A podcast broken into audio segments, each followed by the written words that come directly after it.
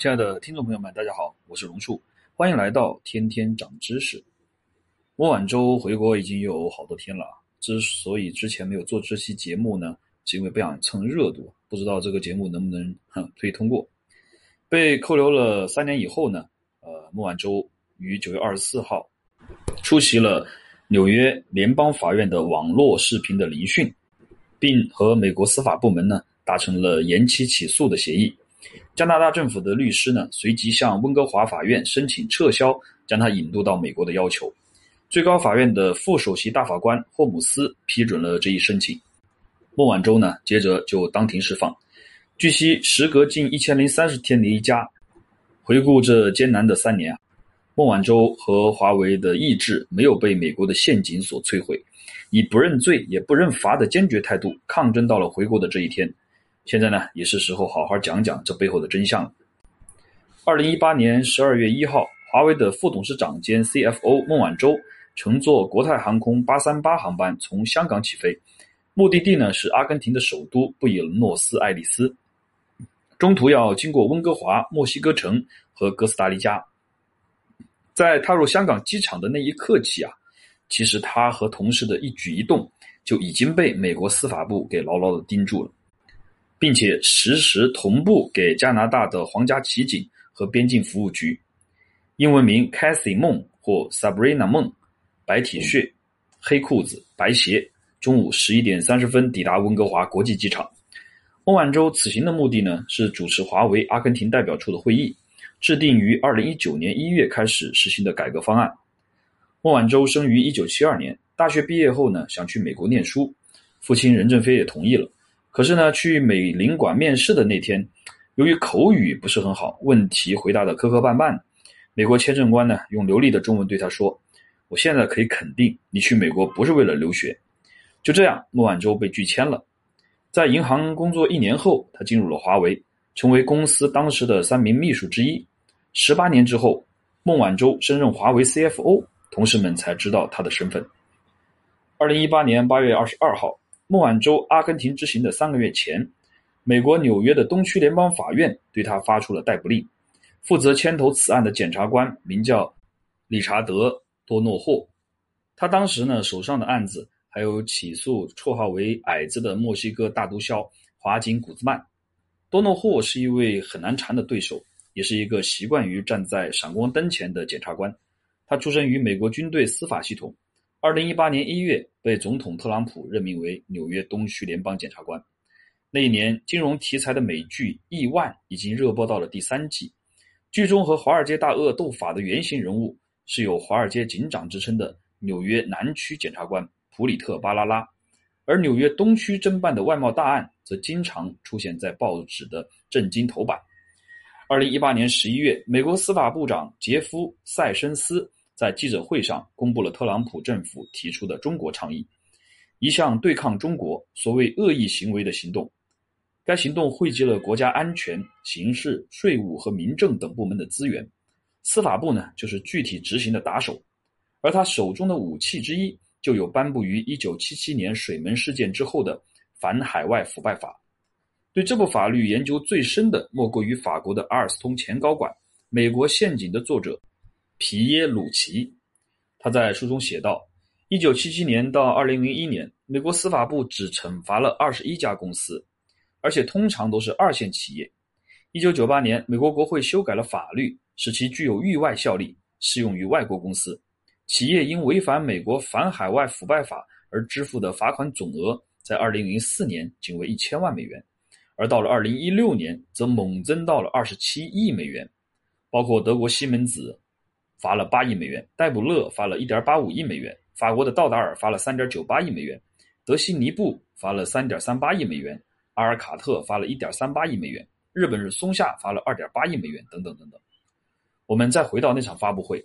如今看来，司法部长塞申斯的总结语呢，其实就是开战前的警告。他说：“我们将秉持公正、专业而非政治的立场做调查，对违法者进行起诉。”是时候让中国加入合法国家的大家庭了。对于将采取哪些措施的提问，塞申斯低声说道：“我们将寻求引渡罪犯。”根据加拿大皇家骑警在孟晚舟案庭审中出具的美方信息，美国官员认为，从2017年4月开始，华为就意识到美国正在对其进行刑事调查。孟晚舟也在2017年3月以后呢，没有去过美国了。而这一调查的源头可能始于2016年，美国商务部和财政部向华为发出的两张传票。在2018年4月的逮捕令发出后，孟晚舟先后到过英国、爱尔兰、日本、法国、波兰和比利时等六个与美国有引渡条约的国家。12月1号那天，如果按计划过境温哥华以后，他也会经停墨西哥、哥斯达黎加和阿根廷。三个同样与美国签订了引渡协议的国家，也就是说，美国司法部在十个国家里面选择了加拿大。十二月一号，G 二十集团二十国峰会第十三次会议的第二天，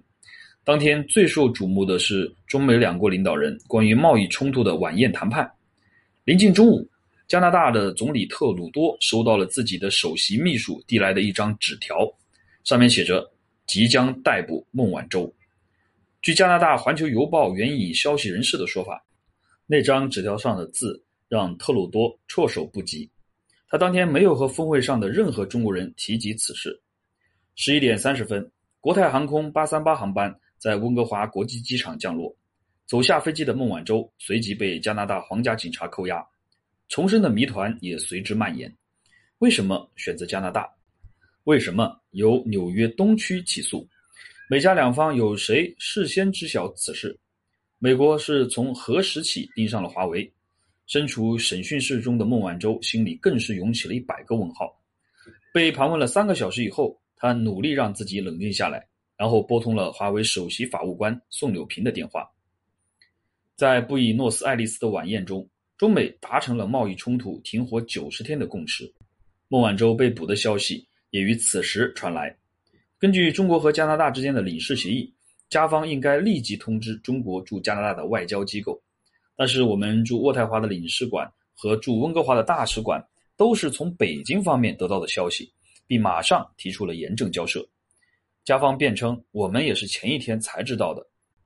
他们认为，孟晚舟被捕的幕后推手是时任美国国家安全顾问、鹰派人物约翰·博尔顿。这位耶鲁毕业的法学博士。先后担任过里根政府的助理司法部长、老布什政府主管国际事务的助理国务卿，以及小布什内阁主管军控的副国务卿。他强烈支持推翻萨达姆政权，还主张严格制裁朝鲜，同时提出美国不应该缴纳联合国会费，理由是他认为联合国内部腐化，经费都被贪污了。奥巴马上台以后呢，鹰派受到了冷遇，博尔顿呢就隔三差五。发文批评奥巴马在外交上的软弱。特朗普入主白宫以后，博尔顿呢曾是国务卿的人选之一。孟晚舟被捕几天后，博尔顿对记者说：“他没有在晚宴前把逮捕华为高管的事告诉特朗普。”十一月二十九号，博尔顿等美国官员收到了孟晚舟将乘坐航班的具体信息。九幺幺之后，所有经过美国领空的航班都被要求提供完整的旅客信息。知情者除了他以外，还有代理司法部长马修·惠德克、参议院情报委员会主席理查德·巴尔和首席民主党议员马克·沃纳。十一月三十号，美国司法部一位高级官员在多伦多领事馆的一间保密会议室里，把逮捕孟晚舟的计划告诉了美国驻加拿大大使凯利·克拉夫特。随后，加拿大皇家骑警、边境服务局和美国司法部 （FBI） 一起制定了逮捕的详细步骤。事后，时任加拿大驻美大使为美加政治阴谋的说法喊冤。他说：“在我看来，这似乎就是一个与加拿大签了引渡条约国家的正常请求。整个事件发生的很快，特鲁多总理也没有得到预警，也没有得到任何有关潜在后果的真正意义上的建议。但是，美国人并不接受加拿大兄弟甩来的锅。美财政部一位前官员说：‘我不相信加拿大政府被蒙在鼓里。’”他们那么做的时候，已经认识到这是个难题，很可能会给国家带来巨大压力，但他们还是决定维护引渡条约，因为没有人会让自己的国家被欺负到放弃履行国际承诺的。既然拔到这个高度，那加拿大真的有苦也说不出了。这也是美国老大哥选择他的理由。他们觉得南美的法律体系比较形式化，可能会拖延引渡程序。墨西哥一位高级官员就在事后表示。虽然墨西哥与美国签了引渡条约，但他们不会接受逮捕孟晚舟的请求。而欧盟各国呢，也不愿意揽下这政治意味非常浓厚的诉讼。想来想去，就只有忠诚可靠的盟友加拿大了。当全方位的冲击接踵而至时，加拿大政坛开始悔不当初。前自由党副总理约翰·曼雷说：“我们本可以创造性的不适任为由拒绝美国把难题传给墨西哥。加拿大可以依据引渡法行使自由裁量权，根本就不应该逮捕孟晚舟。”孟晚舟被捕两天后，华为创始人任正非从阿联酋迪拜转机，代替女儿赶赴布宜诺斯艾利斯，主持了华为南北地区总部的改革会议。家人一直等他出了海关、上了飞机才敢睡觉。二零一八年十二月十八号，华为总裁办下发了一百三十二号电邮通知，内容关于在阿根廷代表处试点自主经营模式，实现多打粮食、增加土壤肥力、提升人均贡献。探索未来的业务与组织运营模式。这封邮件的签发人是任正非。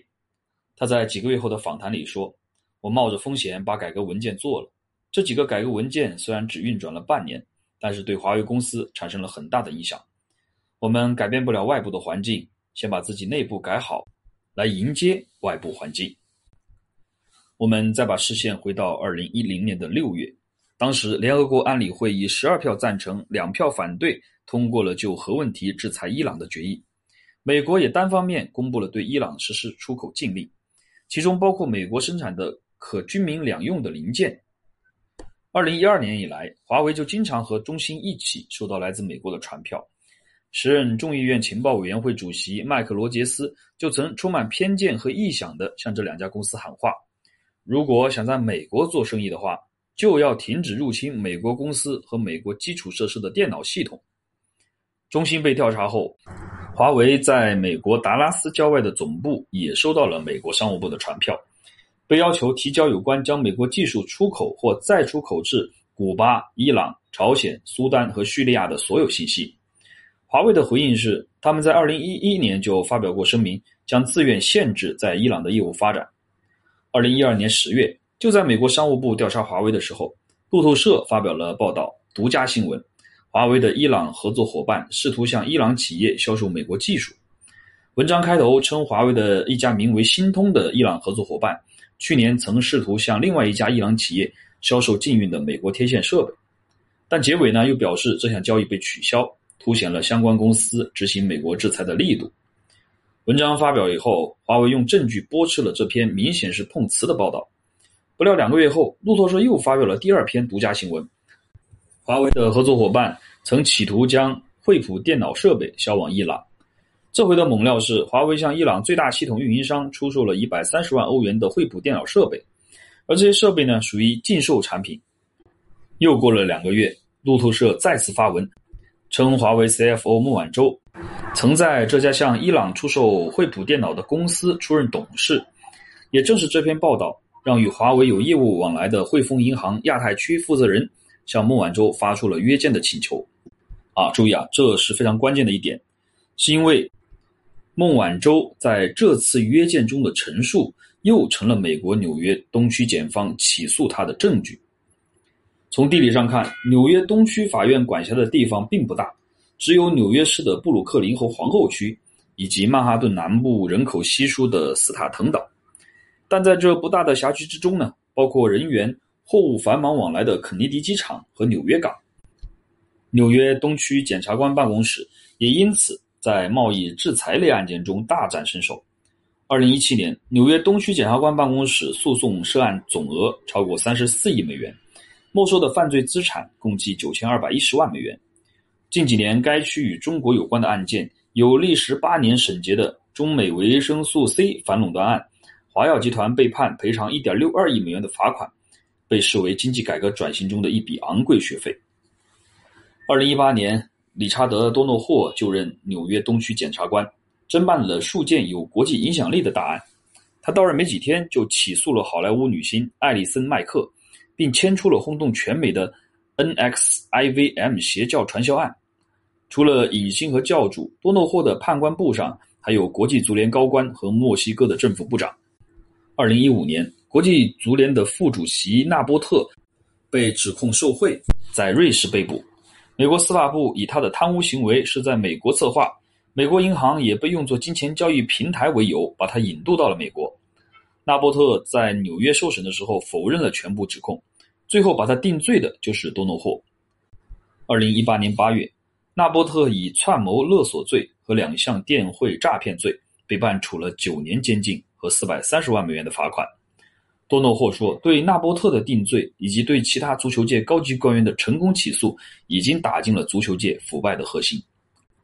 二零一九年七月，两度成功越狱的墨西哥毒枭矮子华金·古兹曼在纽约东区法院被判处终身监禁，而且不得假释，外加三十年刑期，罚金高达一百二十六亿美元。古兹曼的发迹史横跨美剧毒枭的前四季，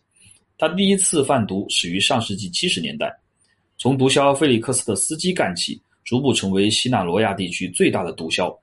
他曾于1993年被捕入狱，然后在2001年越狱逃亡至瓜达拉哈拉。2014年，古兹曼再次入狱，不甘失去自由的他，在墨西哥城戒备森严的监狱挖出一条15米深、1500米长的隧道，再度逃跑。2017年，古兹曼被引渡到美国，成功将其定罪后，检察官多诺霍对媒体说：“这次判刑意义重大。”意味着古兹曼再也不会越过我们边境贩卖毒品，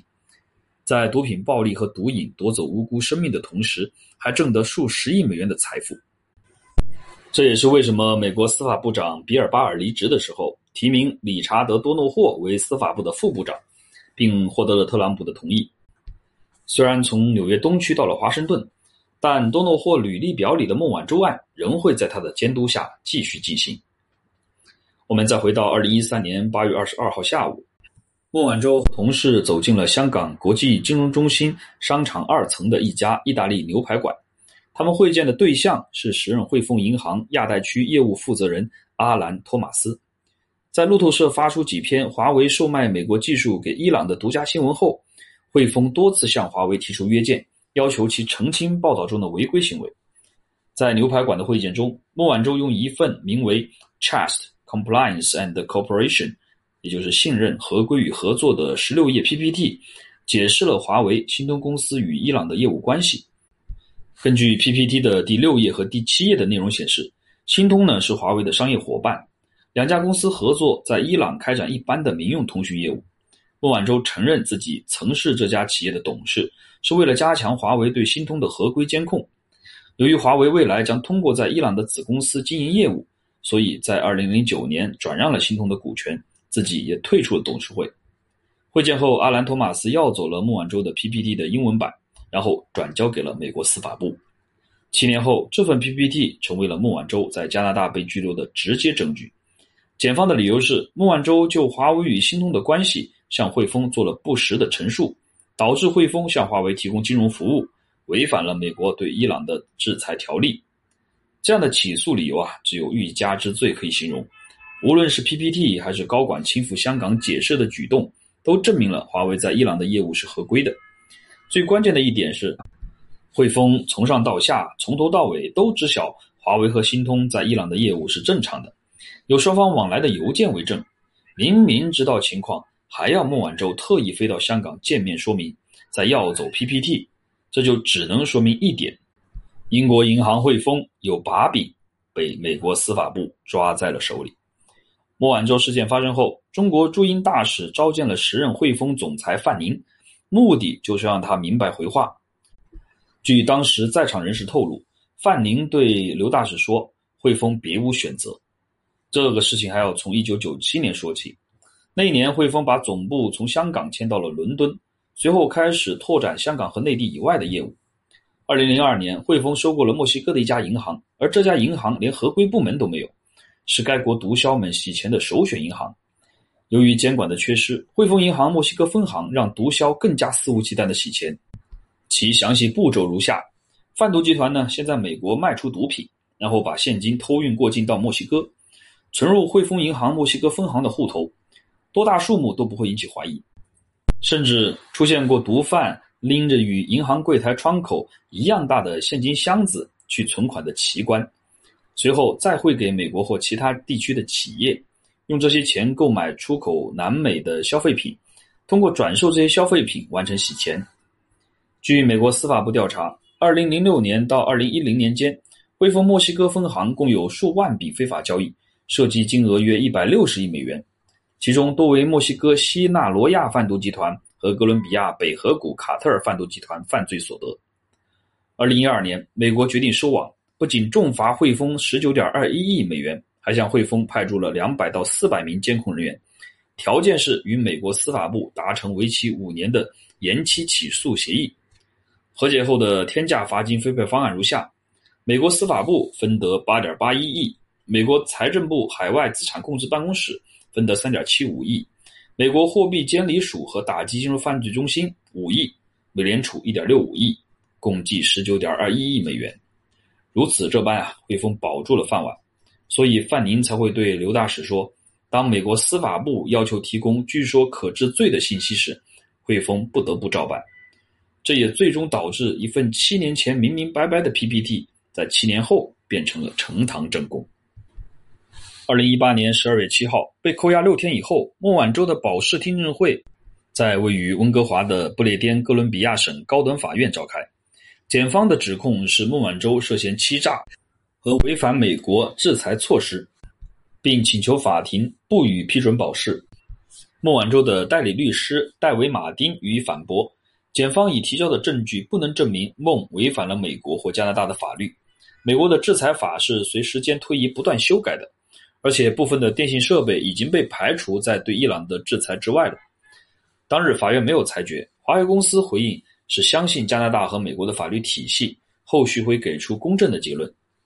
听证会后的两天内，我外交部副部长紧急召见了加拿大驻华大使麦加连和美国驻华大使泰布兰斯塔德。就孟晚舟扣押一事提出了严正的抗议，要求立即释放被拘押人员，并撤销对中国公民的逮捕令。十二月十一号，不列颠哥伦比亚省高等法院批准了孟晚舟抵押一千万加元保释金以获得保释，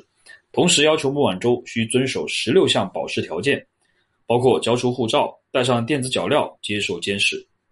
法官在庭上说，孟女士是一位接受过良好教育的女商人。她没有犯罪记录，而且有多人证明了她的良好品格。他不出庭的风险可以被降低至能被接受的水平。控方律师表示，美国政府有六十天时间提出正式引渡申请，截止日期是二零一九年一月八号。法官表示，如果美国届时没有提出申请，孟晚舟将被释放。据现场的温哥华新报记者描述，法官表扬了控辩双方的专业态度，并指出这是一宗特殊的案件。保释结果宣读后，旁听响起了掌声。孟晚舟伸手擦去眼泪，回头微笑着向丈夫点头。当晚，孟晚舟发了一条朋友圈，附言：“我以华为为傲，我以祖国为傲。”没过几天，特朗普也发了一条推特：“如果有利于国家安全或美中达成贸易协议，我将干预美国司法部针对华为公司高管孟晚舟的案件。”加拿大驻华大使麦加连在接受采访的时候说。孟晚舟在加拿大法庭上有良好的抗辩理由：第一是美国政治介入，其次加拿大没有跟随美国对伊朗的制裁。从加拿大的立场来看，如果美国撤销引渡的要求，对我们来说就太好了。麦大使的心里话引发了加拿大的政坛震动，让特鲁多尴尬不已。他被迫为誓言道歉，并辞去了驻华大使的职务。二零一九年一月二十八号，美国代理司法部长惠特克、商务部长罗斯。国土安全部部长尼尔森以及联邦调查局局长举行联合新闻发布会，宣布正式要求加拿大政府引渡孟晚舟，并以二十三项罪名起诉华为。三月一号，加拿大司法部正式启动了孟晚舟案的引渡程序。孟晚舟律师团队随即展开反击，向加法院提起民事诉讼，指控加拿大联邦政府、加拿大边境服务局以及加拿大皇家骑警严重侵犯自己宪法的权利。在检辩双方达成延期审理的共识后，孟晚舟在加拿大度过了监视居住的第一年。二零二零年一月二十号，孟晚舟引渡案在不列颠哥伦比亚最高法院开庭，庭审第一阶段在二零二一年五月结束。法庭判定孟晚舟案符合引渡的双重犯罪标准，即涉诉行为在美国和加拿大都是犯罪，引渡程序未能终止。六月，庭审又进入了第二阶段。重点是审议有关加拿大边境服务局皇家骑警和美国联邦调查局是否在机场密谋进行刑事调查的辩方指控。十月二十九号，加拿大大不列颠哥伦比亚省最高法院副首席法官霍尔姆斯裁定，美国提供的案件记录中可能存在故意遗漏证据或者重大证据遗漏，可以被列为终止引渡的理由之一。十一月，华为向美国华盛顿特区联邦法院。起诉美国政府十六个部门故意拖延公开多份涉及孟晚舟事件的文件，这些文件包括美国多个部门之间与孟晚舟相关的通信记录，以及美方执法人员在加拿大实施拘捕行动前与加骑警及边境服务局的通信记录。二零二一年八月二十六号，孟晚舟案进入了最后的听证阶段，他被扣留的时间也来到了第一千天。从二零零八年到二零一八年十年间。美国一共向加拿大提出过七百九十八例引渡要求，加拿大据此实施了六百二十六例拘捕。加拿大司法部发起了五百零七例引渡庭审，其中只有八例引渡最终被驳回或解除。经过顽强的博弈，孟晚舟还是回来了。他站在法庭外发表了简短的演讲，最后一句是：“我想感谢我的祖国和祖国人民对我的支持和帮助，这是我走到今天最大的支柱。”也确实是这样。没有一个强大的祖国，哪会有他的回家呢？好了，本期的节目就先到这里，我们下期节目再见吧。